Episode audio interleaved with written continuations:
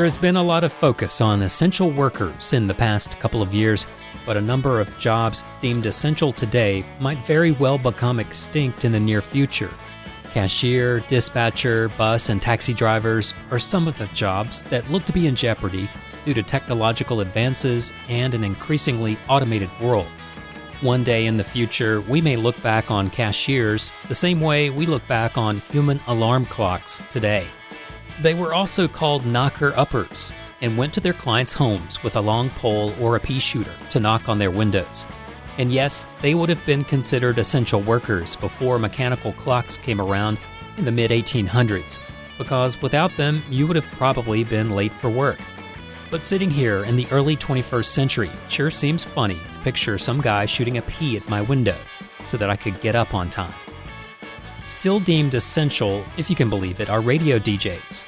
That comes from the role they can play in reporting and relaying emergency information, and even though that function looks to be fading into the sunset, it is still at least technically recognized as critical. DJs were also once essential as part of the music business ecosystem, at least until the internet age and the great consolidation of media companies, which roughly coincided with each other. It may seem funny now to picture some disc jockey picking out CDs from stacks of mail and deciding the future of rock and roll, but that is kind of how it happened in a lot of places. It may sound far fetched that a DJ in Tampa, Florida, would have cemented the career of a flamboyant roots rock trio from North Carolina by picking up on one of their songs, a song added in afterthought at the last minute to their major label debut, that is how it happened for Rick Miller, Mary Huff, and Dave Hartman back in 1995. They tell that story and many more in this episode, where we bring in Ed Bumgardner to the conversation as well.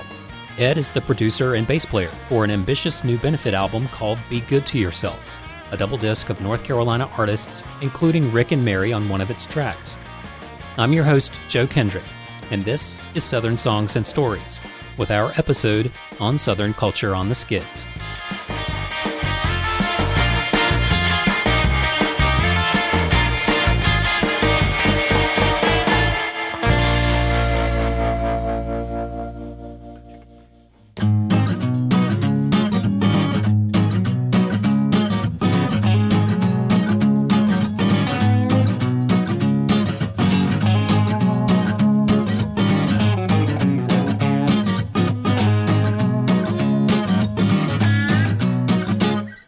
Songs and Stories is part of the podcast lineup of both Public Radio WNCW and Osiris Media. Osiris creates music podcasts and events to help music fans deepen their connection to the music they love with all of their shows at osirispod.com.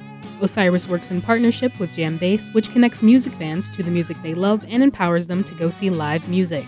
Capsule versions of Southern Songs and Stories are produced for broadcast on WNCW by me, Corey Askew. More information about this and other podcasts from Grassroots Radio WNCW at WNCW.org.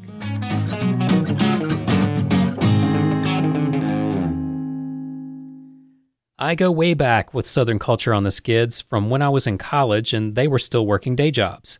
The first time I got to interview them, however, was September 2021 when they played a drive in show produced by WNCW where they talked with me after soundcheck. It was their first show since March 2020, and all three were ecstatic about being able to do what they loved once again. It was also the first time they played songs from their album At Home with Southern Culture on the Skids, which gave them something to do in between when they had more time on their hands than they had experienced in over 30 years. I asked them at what point did they realize that they were going to be in a band together for the long haul. I started a band when I was in college, and then Mary joined a few years later, and then Dave joined the next year, and uh, I never had any doubts that uh, something, uh, but I got a degree in painting and printmaking. Dave got a degree in music education, and Mary is the only dropout in the band, but she was. I dropped out to join your band, That's jerk. Anyway. anyway. So we anyway. all had day jobs yeah. up until. And we all could have had careers too, but I yeah. think, well, the music we we just kind of all we got a house out in the woods, and uh, the first kudzu ranch, and we just all lived there, and we just rehearsed and practiced every day, and we kind of worked on our getting our thing together, like Mary's wigs. I got it from her mom, and my bib overalls, and the rural. My grandparents are dairy farmers, and and you know, it's just stuff like they were trying to blend all that stuff together into writing some songs and being young people in the South at that point, you know, and that was in the early 90s. And uh, we just woodshedded for about a year, and then we just started touring. And I mean, Dave had some money. He got a van, remember? Wow. We didn't even have seats in it. We had a lawn chair. That's right. Yeah, I mean, if you slammed on the brakes, it was like, here I come, dashboard, right? So, we had, we, we did that, and we lived in this, and we used to rehearse in the basement. We had to run the electricity down there. It had a, it had a, it had a clay floor. Remember, we put all the rugs down there, but we'd still get electrocuted every once in a while when it was kind of damp, hmm. and we'd get invasions of, I don't know, what were they called? Creepy crawlers. mealy bugs. Where it was so many, it, it was like a carpet of bugs down there, and they're all mating, I think. So right? if we went down at like four in the afternoon, once our hangovers wore off, we'd say like, Dave, can you get the shop back up? And his job was to vacuum all the mealy bugs, millions of mealy bugs up off the floor. It would fill a shop back halfway full. It was like walking on Fritos because they were so crunchy. That was disgusting. It was disgusting, And but it we smelled pers- like burning tires. I don't know. That's right. But we made it. We, uh, but we learned all. You know, we wrote a bunch of songs, and I think we still have some of the cassettes. Remember, because we recorded all that stuff on cassettes, and we used to make our own demo tapes, right? And we'd send them. David write a. You know, we'd type out a thing. David go to, put them in the mail, and that was back when we did it all ourselves. And we did that for about two years until we got a record deal. And then we were still booking ourselves, weren't we? I mean, I don't know. Oh, Until we uh, made enough money where, or we were working so much that we just couldn't do it anymore by ourselves, which worked out because so much of that is like a catch 22 for young bands, right? And, uh, but we actually had some leverage because we had been, we had developed a lot of markets on our own. But this was back in the early 90s, sleeping on people's floor. And, you know, there was a whole southern thing that you could do. You know, we did that over and over and over again. So we worked really hard. And then I think the, the big day for all of us is we, we put out a record on Moist Records. Too much pork for this one fork. Remember, they got us a, we booked a tour that took us all the way to Denver. We were playing with the Monks of Doom. And we did a whole tour, and we were gone for like a month. And I just remember I quit my day job. Everybody quit their day jobs, and we were just like, well, that's it. That's it. We'll just live in this van. We ended up living in a van for about 10 years, you know, subsisting on about five bucks a day, Yep. you know? Thrift store shopping by day and dive gigs by night. Oh yeah! What's that buzz? What's that buzz up in my head?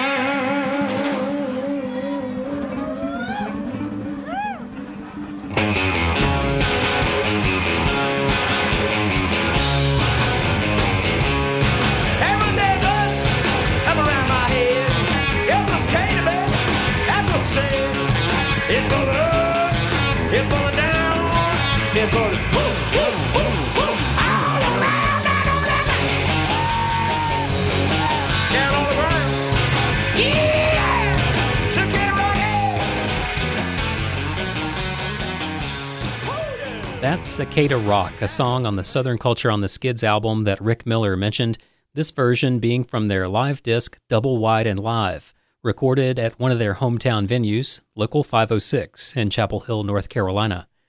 If you haven't picked up on it so far, Southern Culture on the Skids play music that celebrates a kind of trailer park hedonism. They portray a tongue in cheek caricature of lowbrow lifestyles forever tied to terms like redneck and hillbilly.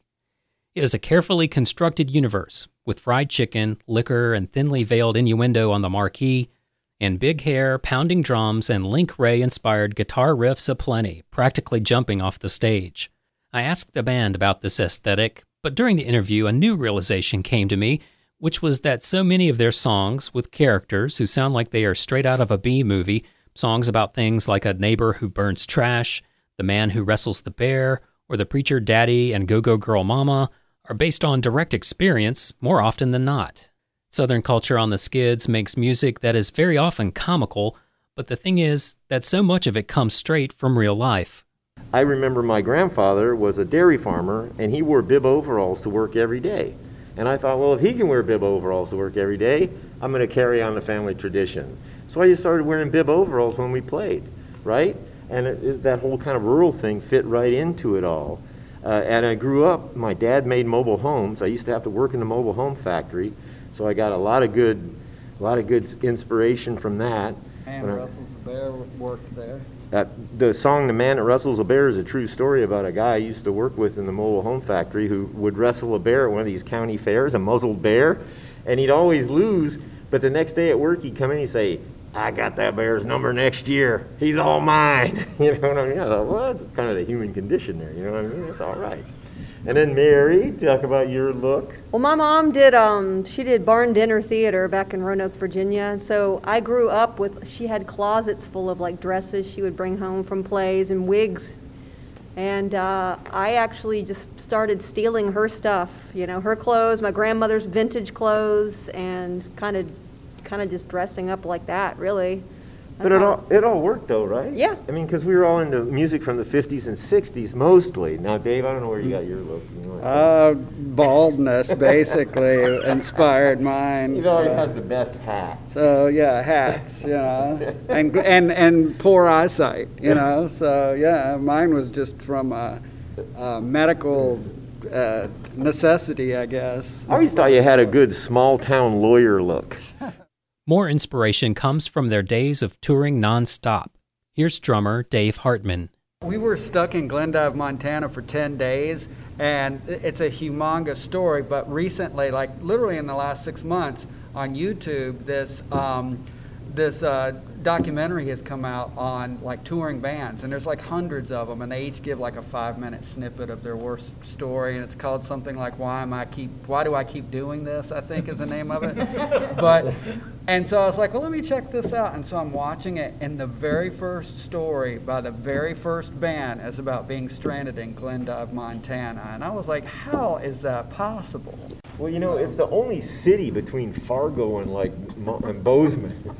You know. yeah. Well, well, you know, we we we threw an in, we threw a rod there in our van, Louisville. and uh, it started in Louisville, and we limped to a bunch of dates, and we ended up in Glendive when it finally just quit running. And we so we're in Glendive. We stayed. They could. They had to fly the parts in. They had to fly a new engine in. We stayed in this one hotel on the outskirts of town. Right. We had to walk. We had to draw. Everybody had to walk. We had to walk about two miles to get a 12 pack. Right.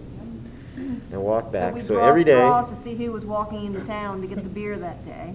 Yep. Yeah. 12 pack in each hand. Yeah. so, so, and then, like we were there like eight days or so, eight days, and then the, the, they called us and they said, "Oh, your engine got in." I go, "Oh, is it ready to go? Is it ready to go?" He goes, "Well, no, it'll be ready tomorrow. The guy that puts it in, his horse got sick, and he couldn't come into work. he had to take care of his horse, right?"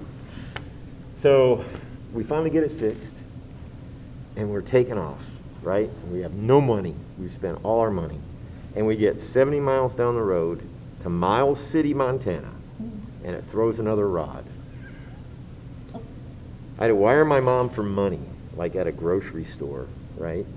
So uh, we couldn't get AAA because there was no AAA. uh, They were like eight hours away, right? I mean, Montana's so big, I think there was only two AAA trucks, right? so, so we called the, dealership, and he said, okay, well, I'm going to send a buddy of mine down to get you. So this guy shows up with a homemade flatbed trailer with a six-cylinder Jeep truck. and here we have a stretch van full of equipment And us. and us, right? And he puts it on the back. It barely fits. The wheels are about one inch from falling off the back of this trailer, right? So we hit the highway, interstate, what, 90, what is it, 90, 94, 90, 90, 94, 96, whatever it is. Yeah, I'm not sure. And every time we go over 20 miles an hour, the front end of the truck comes off the ground. And we have no control. We're veering all around the interstate, right? So, So Dave and our roadie were riding in the van on the flatbed, and right. Rick and I are. And were. they couldn't get up Yeah. because he said, don't let anybody see you because you're not supposed to be back there. Yeah. Right? So they're laying on the floor wondering, Screaming. what the hell is going on, right?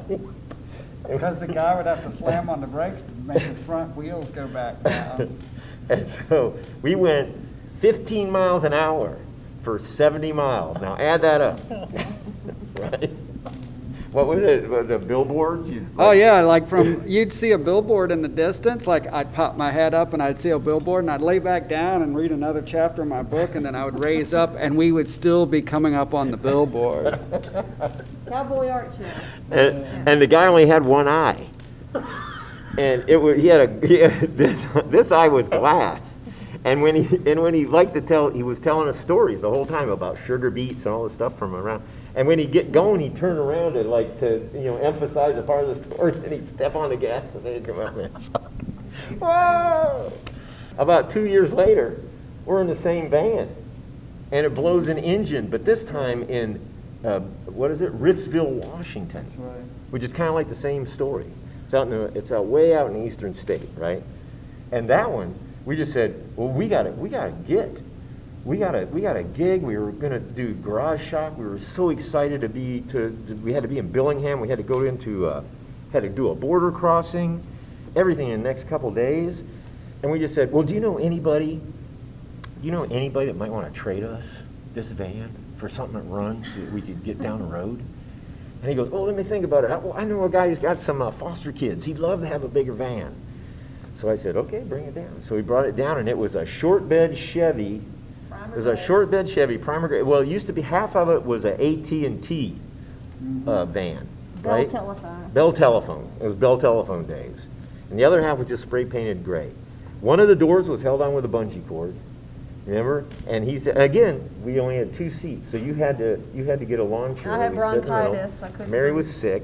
She had to lay on the equipment in the back. When it we looked got like it, the mystery machine, It like did. Scooby Doo. and the trouble was though, when we hit the highway again, there was one tire that was the wrong size.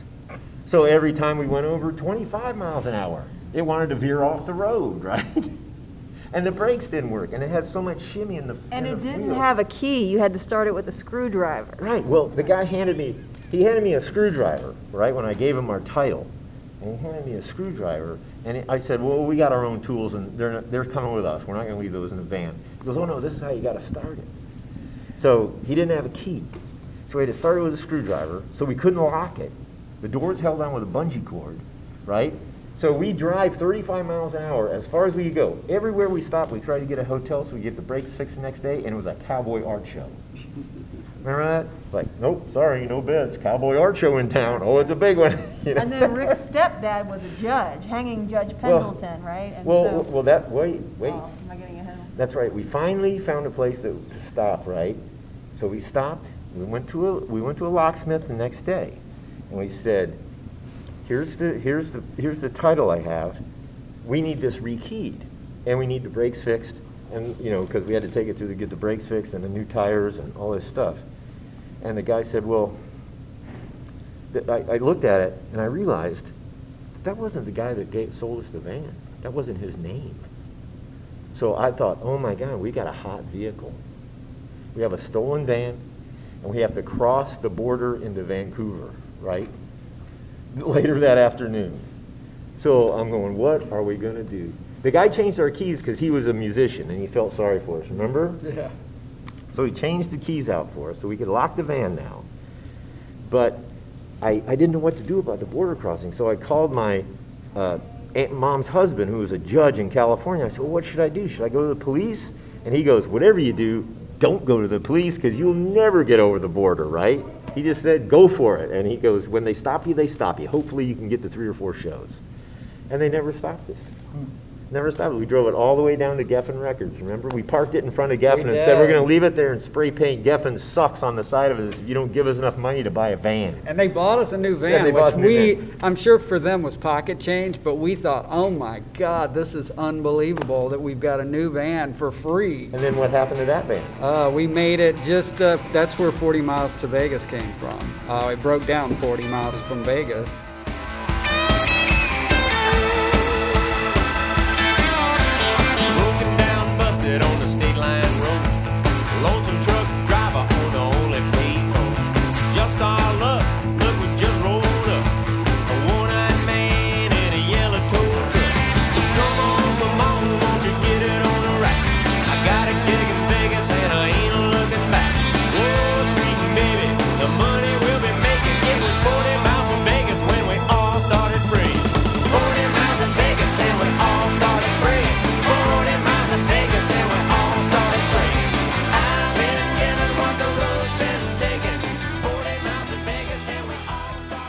That's a bit of 40 Miles to Vegas by Southern Culture on the Skids from Plastic Seat Sweat, following the story of its inspiration.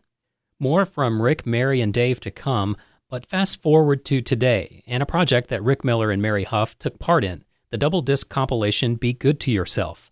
It is an album with a slew of great North Carolina artists covering classics and each other's material, and it benefits musicians battling addiction and depression.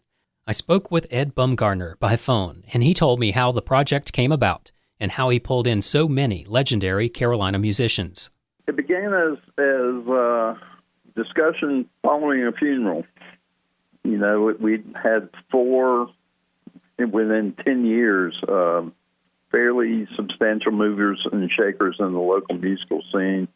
Three died by suicide and one drank himself to death. And Rob Slater and I had a discussion and said, we got to try and do something to stop this. You know, it's, it's just wrong that somebody can't get treatment because they don't have health insurance. So we were doing a, a benefit track for an album that was being put out by a local club, the Ramcat.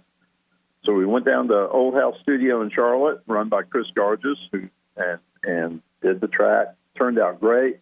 We looked at each other and said, "There's some magic going here. Let's do this." So that was October of 2019. We talked to Chris. Uh, we got Rob Slater, Gino Grandinetti, and Doug Davis to fill out the core band, and went to work. We got four songs into it, and COVID. So two years later, and, and countless what do you call it lockdowns, we ended up with uh, "Be Good to Yourself." Total of 27 songs, but a 23 song CD with, uh, like you said, a who's who of North Carolina musicians. Tell us about bringing Southern culture on the skids into the project like everybody in North Carolina, you know, I, I knew these guys. I mean, not personally, but I've heard their music for forever and gone to see shows and the whole nine yards. And we'd call Terry Anderson and ask him if we could do a tune of his, Thunderbird. And we were trying to find the correct singer. We went through a couple of shots, and nothing was what we wanted. And then uh, I was looking at local, you know, um, music papers here and saw that they were playing at Ramcat. And I thought, well, what the heck? What have I got to lose? I'll just go down there and see if I can see Rick and ask him if uh, introduce myself and ask him if he'd be interested in doing this. And sure, sure enough, he listened to the pitch, took one look at my eye, and said, "I'm in."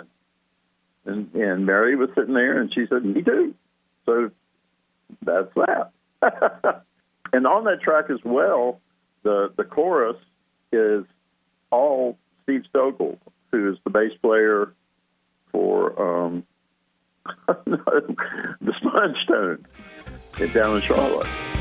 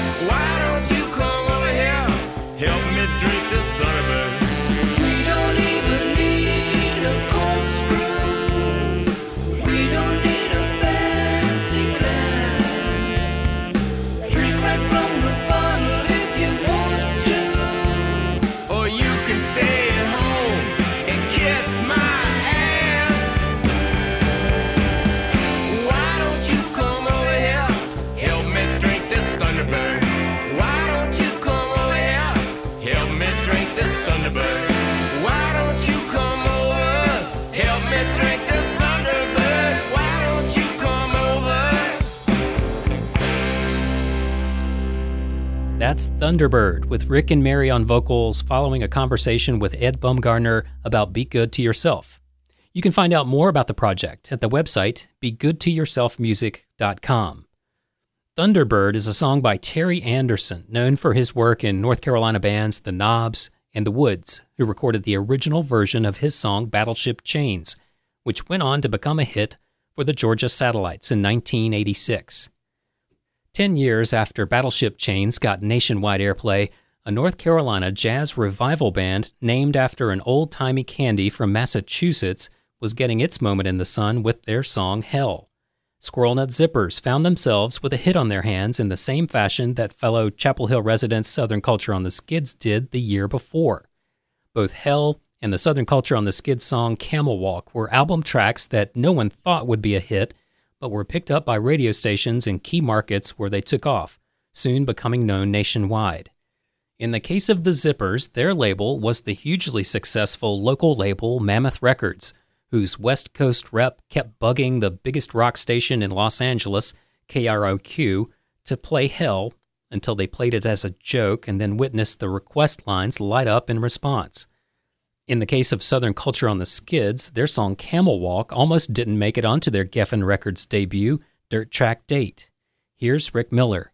Well, the interesting thing about the whole uh, the whole major label thing, the first single out of off of Dirt Track Date was um, was uh, I believe Voodoo Cadillac, and it went to AAA radio. That song, The Camel Walk, was a total throwaway. It was a B-side. It was filler that uh, our producer at the time, Mark Williams, we we had we had just put out a record on an indie label uh, called Ditch Digging, and then we had they signed us to um, Geffen DGC, and they wanted a record right away. Well, we had just gotten off the road touring in the, the in August, and they wanted songs by Christmas time, or you know, or they wanted to start recording in January, and they needed they wanted to hear three new songs by, you know, uh, by November or something, right? So we got they gave us ten thousand bucks. We bought a eight-track recorder, a couple mics, a little Mackie board, some mic stands, and we had a practice space in a garage. And we went in there and we cut Soul City, Dirt Track Date, and uh, what was the other one? Red uh, Beans and Reverb? No, well, we did Red Beans and Reverb.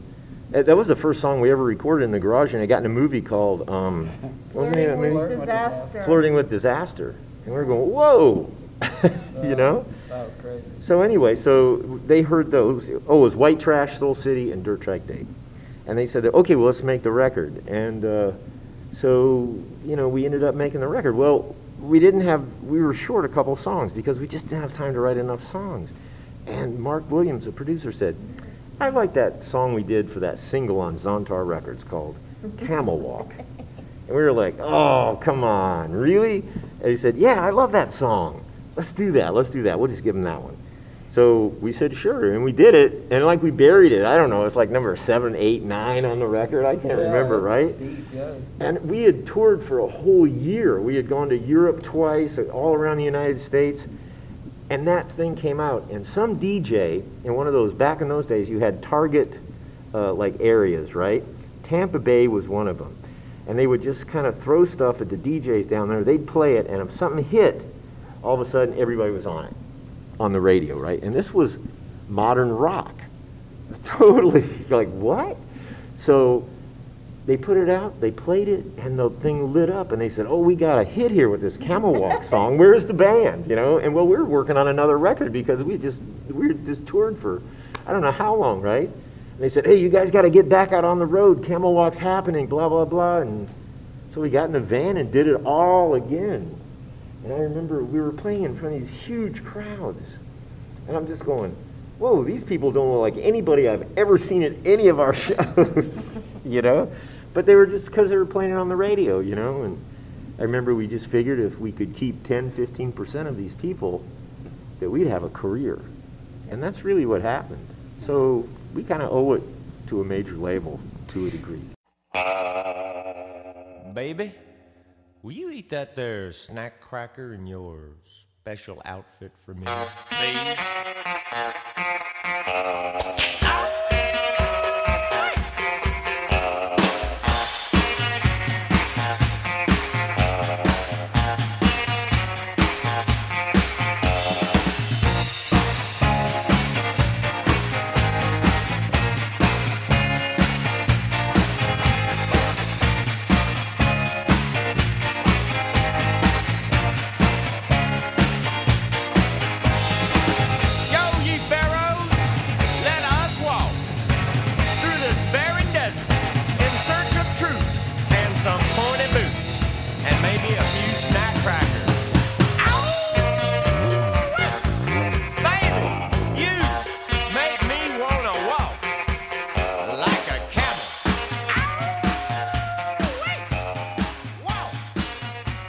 Camel Walk by Southern Culture on the Skids, a song that helped give the band a big boost that put them in front of audiences around the world. Ten albums later, they're still going strong.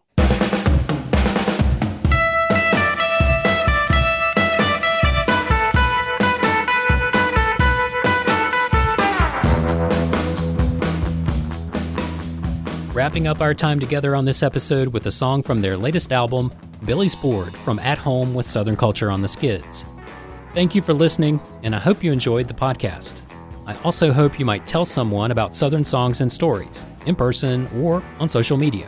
You can follow the series on podcast platforms everywhere, where it helps greatly when you give us a top rating and even more so with a good review, because the show's visibility to everyone using those platforms depends largely on followers, ratings, and reviews. Southern Songs and Stories is a part of the podcast lineup of both Public Radio WNCW and Osiris Media, with all the Osiris shows available at osirispod.com. You can also hear new episodes of this podcast on Bluegrass Planet Radio at bluegrassplanetradio.com. Thanks to Corey Askew for producing the radio adaptations of this series on WNCW, where we worked with Joshua Ming, who wrote and performed our theme songs. I'm your host and producer, Joe Kendrick, and this is Southern Songs and Stories, the music of the South and the artists who make it.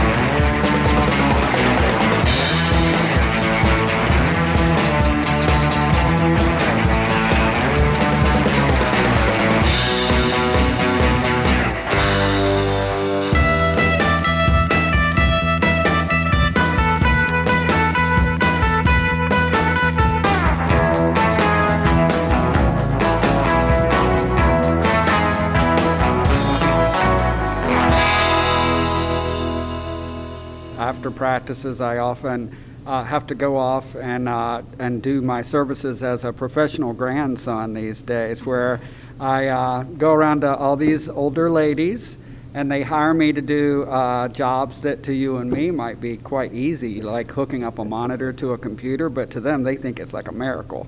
And uh, that's one of the ways that I'm currently making money as as a professional grandson tech gigolo. I'm a tech gigolo.